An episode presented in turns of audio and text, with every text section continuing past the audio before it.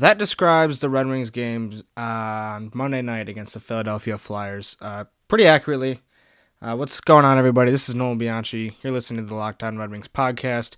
I am a Detroit area sports writer and longtime Red Wings fan, bringing you all the information that you need to know on the Red Wings every single day, like we do all across the Locked On Network here. And I gotta say, this one hurts. I don't know why. Because, so the Red Wings lose their ninth in a row to the Philadelphia Flyers, who were visiting LCA on Monday night, 3-0. And it was really just from start to finish and a complete and utter disaster. Red Wings get Andreas Athanasiou back. It'll be their first game without Filip Zadina.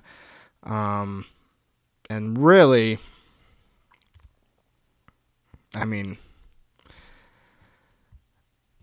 do you guys want to hear some, stats? I'm just going to read you some stats. 9 Red Wings had a shot on goal. 16 in total. Only 3 of them had more than one shot on goal. Filip Zadina, who had 2. Trevor Daley, who had 2. And Darren Helm, who had 6. 6 shots for Darren Helm.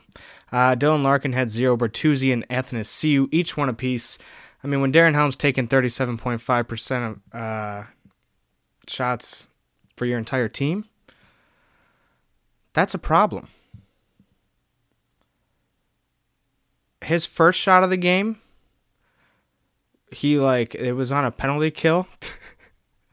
And, he got a chip, somebody chipped it up the boards.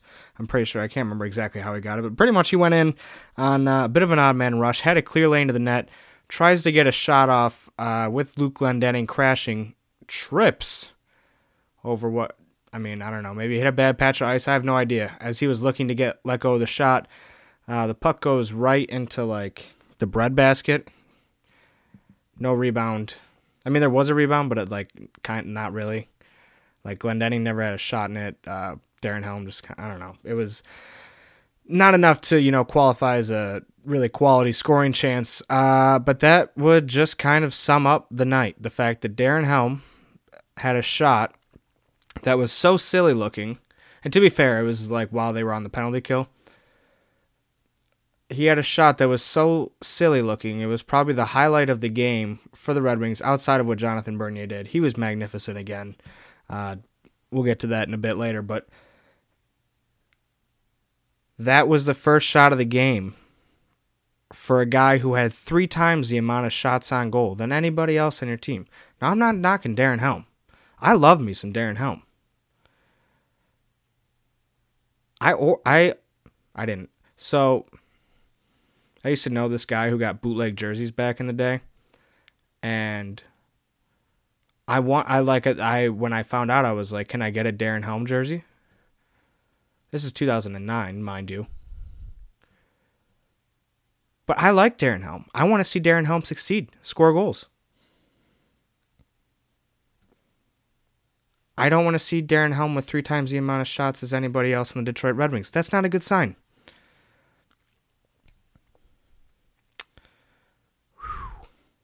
We'll jump into this one in a little bit here.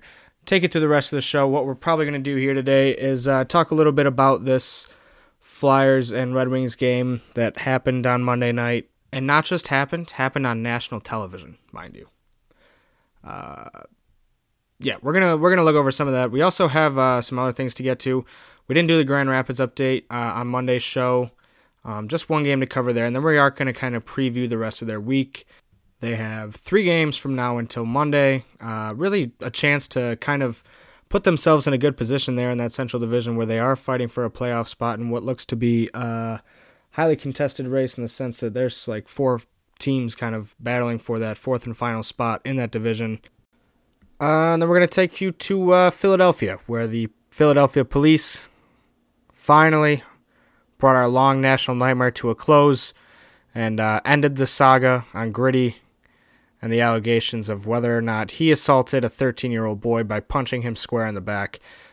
We get to the bottom of that, find out what went on, see if we finally got, if they finally identified a perpetrator within the suit.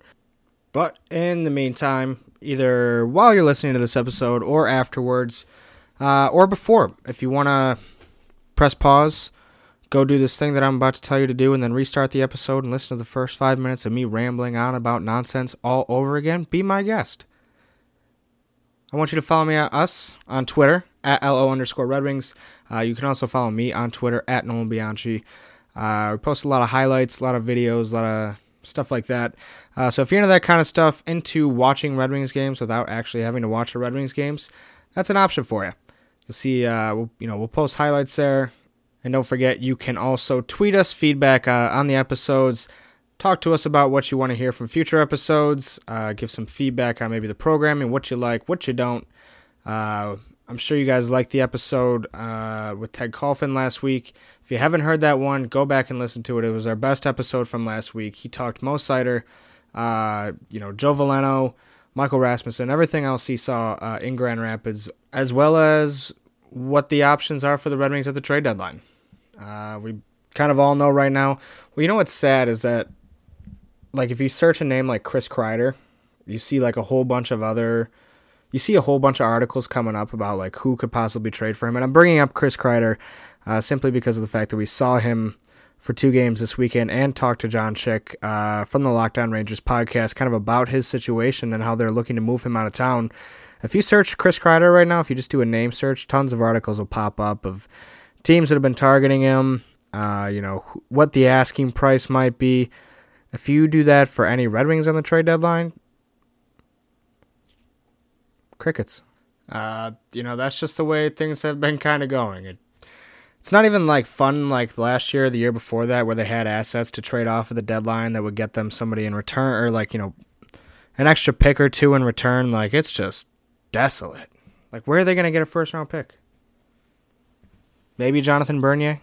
I guess that's something that we can probably talk about another time, what Jonathan Bernier's trade value is. Should the Red Wings decide to move him? He is under contract for another year. But, I mean, I don't know. He's the only good thing the Red Wings have going right now, and I know it's like, okay, who cares? But, yeah, I don't know. He's an option. With how we're playing better, I guess maybe that makes a potential deal before the February 24th trade deadline a little more stomachable.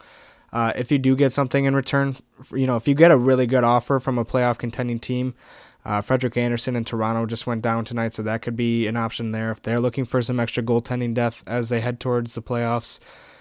But like I said, I mean, when it's looking as bad as it is, you might as well take a chance on shipping Bernier out. If somebody is willing to give you something for him, not only that, but you'd be doing him a huge favor. Like, I'm sure... Like, the next time he plays hockey for another NHL team, his mind's going to be like...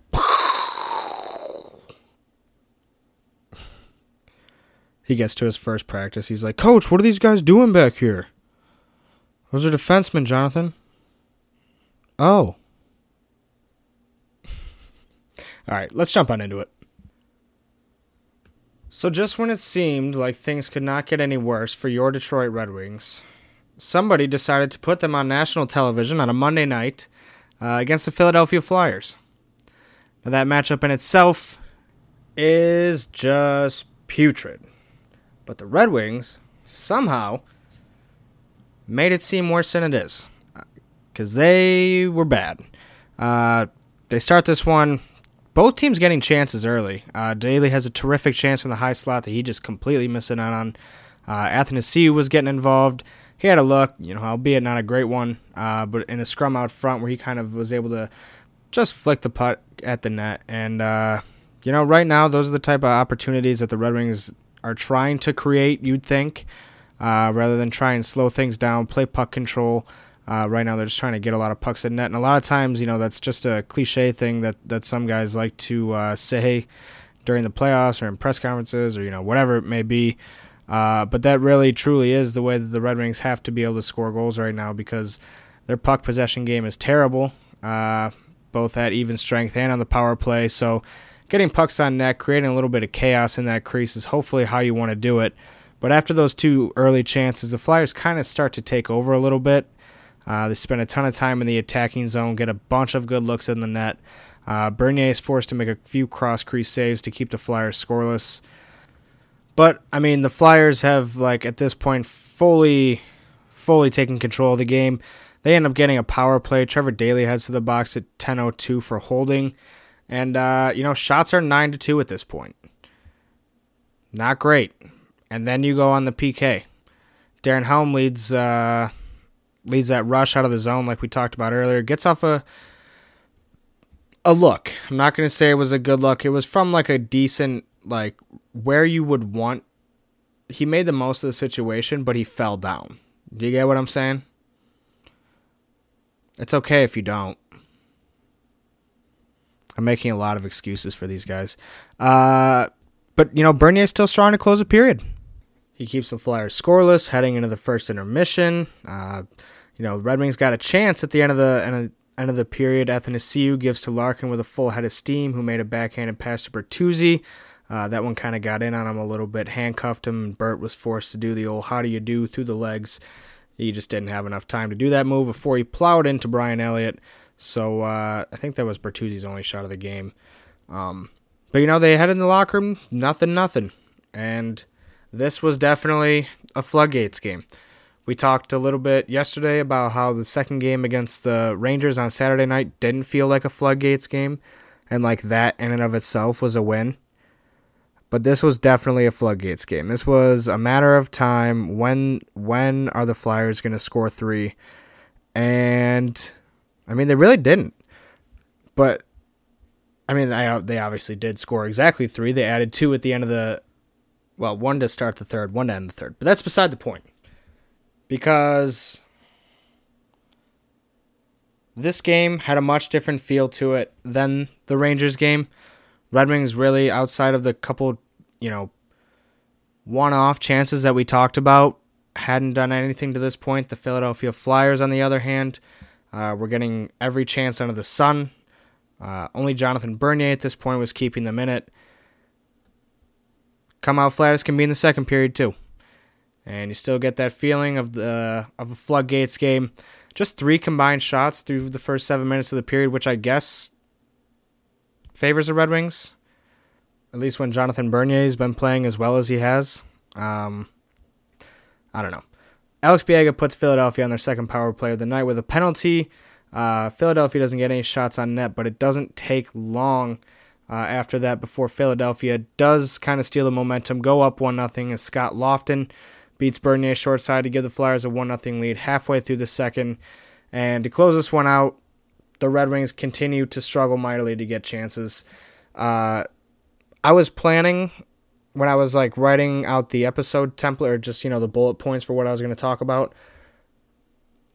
As I was watching the second period come to an end, I was thinking to myself, it'd probably be good to touch on the fact that the Red Wings haven't gotten any power plays to this point in the game. They didn't get any on Friday, and Jeff Blashill kind of just touched about in his post-game press conference how you have to earn, opportunities to go on the power play. You earn them by working hard in the offensive zone and drawing a penalty. You earn them by going hard at a guy and, earning a retaliation penalty, whatever it may be, however you can take it. Gordon Bombay, you go down to the ice like you're cut, whatever you got to do. That's exactly what Tyler Bertuzzi did. Caught a stick to the face. Wasn't faking it, though. It looked painful. Listen. The Red Wings, after going on their first power play of the game, did get scored on shorthanded by Kevin Hayes. That's not good. I'm not even gonna get into that. I was thinking sometimes I'll see something happen and I'll be like, oh, I need to go down and watch how this all developed. I was like, no, not this one. I don't care. It happened shorthanded. I don't have to fix it the next day. I'm not watching it. I can't keep watching them do this to themselves. No, but in all seriousness, you need, this game, obviously, and I was going to say it was an outlier to where you get scored on shorthanded, but obviously it's not because the Red Wings now, after this game, between this and then the shorthanded empty net goal at the end of the game, now really stretching out their league worst 11 worst shorthanded goals against. But you need power plays. Power plays create momentum. Power plays create confidence. Power plays remind you that moving the puck in the offensive zone tape to tape is something you've been doing your whole life. But Blashill is right, and that you do have to earn those power plays, and that the Red Wings haven't been doing that right now. Like I just mentioned, Kevin Hayes comes out when the Wings go on the power play, steals a puck, goes in all alone, beats Bernier, yada, yada, yada. The Red Wings, like, to their credit, I'm not even going to say to their credit, I'm just saying this happened. They were dead even in the third period, with the Flyers at the midway point in shots. But it's just crazy because you see that, and then, like, this was the best. If somebody were to ask me, like, what is the eye test? They say, I hear people talk about the eye test a lot. What does that mean? I mean, it means a situation where the statistics cannot tell the full story, and the shots category certainly did not halfway through that third period. It's almost laughable, like the difference in the quality of shots that the Flyers were getting compared to the Red Wings. Bernier made a glove save on what seemed like a sure goal at 10:30. Philly continued to pour it on. I mean, poor Jonathan Bernier. Big save after big save. And, that's just kind of the way things went. It was another bleed out, 2-0, got shut out at home. Ugly, horrific, disastrous type of game. And it's a shame, because it was another great game from Jonathan Bernier. He made 30 saves. Just ugly. Luckily, though, the Red Wings don't play again until Thursday when they go to Buffalo. At least I'm pretty sure they go to Buffalo. Hopefully they go to Buffalo so the hardworking people of Detroit don't have to spend their money or their time at a Red Wings game on Thursday night. I'll be watching, though, and I know you will be. So just put this one behind you. This was an ugliness of all uglies, especially against the Flyers. This reminded me a lot of the Wild game when, you don't expect to get a win, but you're like, maybe, Especially after how well Jonathan Bernier played on Saturday, you're like, you start looking at this Flyers game, you're like, and the Red Wings on Saturday as well had a ton of chances. Didn't score, had a ton of chances. You're like, maybe Athanasiou comes back. Bernier turns it on. Maybe they win 3-2. No.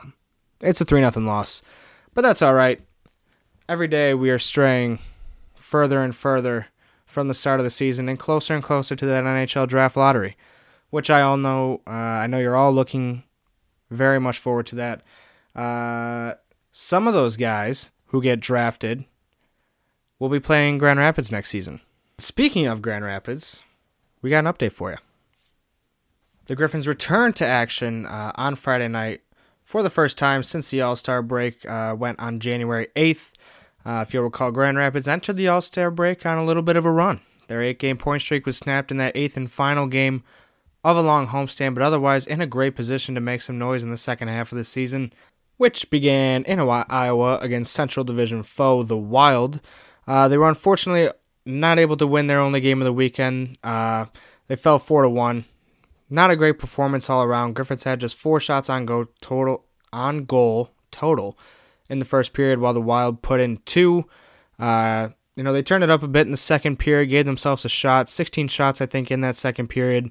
Taro Hirose eventually helped the Griffins get on a board with a great effort that didn't end in a goal for him, but the rebound on his wraparound attempt did make his way to Dominic Turgeon, who buried his 10th of the season. That gives him 20 points on the year for the 23-year-old Turgeon, tying his mark from last year in less than 52 games. Also, that assist for Taro Hirose gave him a helper in 5 straight games, the longest streak for a Griffins player this season, as he's got 8 during that span. Pat Nagel took the loss in Grand Rapids in his 10th appearance this season. We'll probably see Calvin Picard going forward, but with Bernier not making his way back into the lineup for Detroit until Saturday, he was, of course, not available, serving as the Red Wings backup with Jimmy Howard making that start at Madison Square Garden. Iowa, one of those teams who's kind of elevated itself above the rest of the pack in that Central Division. They're safely holding on to a second-place spot by 11 points over the Chicago Wolves. Meanwhile, Grand Rapids right in the thick of things. Honestly, that can kind of be said about the entire rest of the Central Division. Just 4 points separating the fourth-place Stars and the eighth-place Manitoba Moose. The Griffins in fifth place right now, tied with 46 points with the Texas Stars. Still on the outside looking in.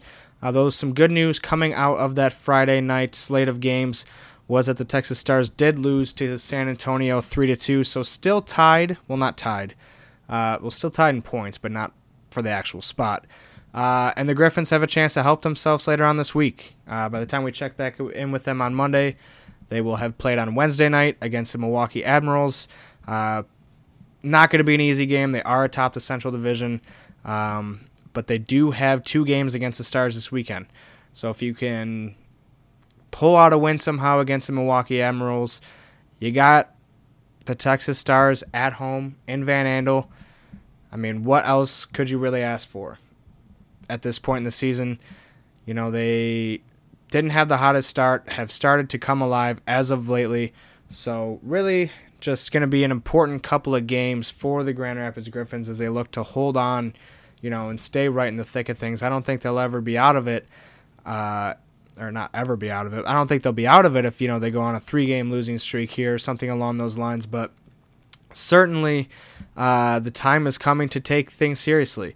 And you want to make an impact. You want to be winning games while you have all of your top guys down there. Before Mo Seider comes up for his 9-game tryout.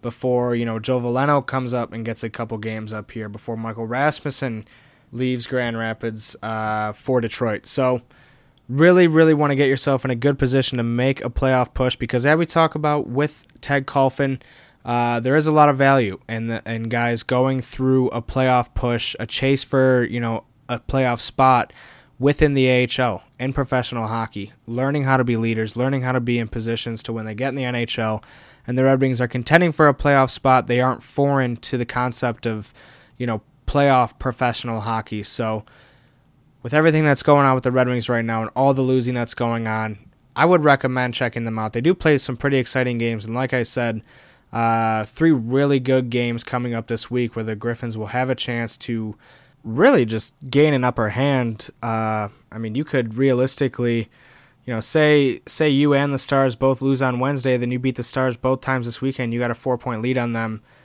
by the time we come back for this Grand Rapids update. So definitely worth watching. Like I said, they have been playing some pretty entertaining hockey, and with Mo Seider still down there, Joe Veleno, even Dominic Turgeon, whoever, who's your Griffin?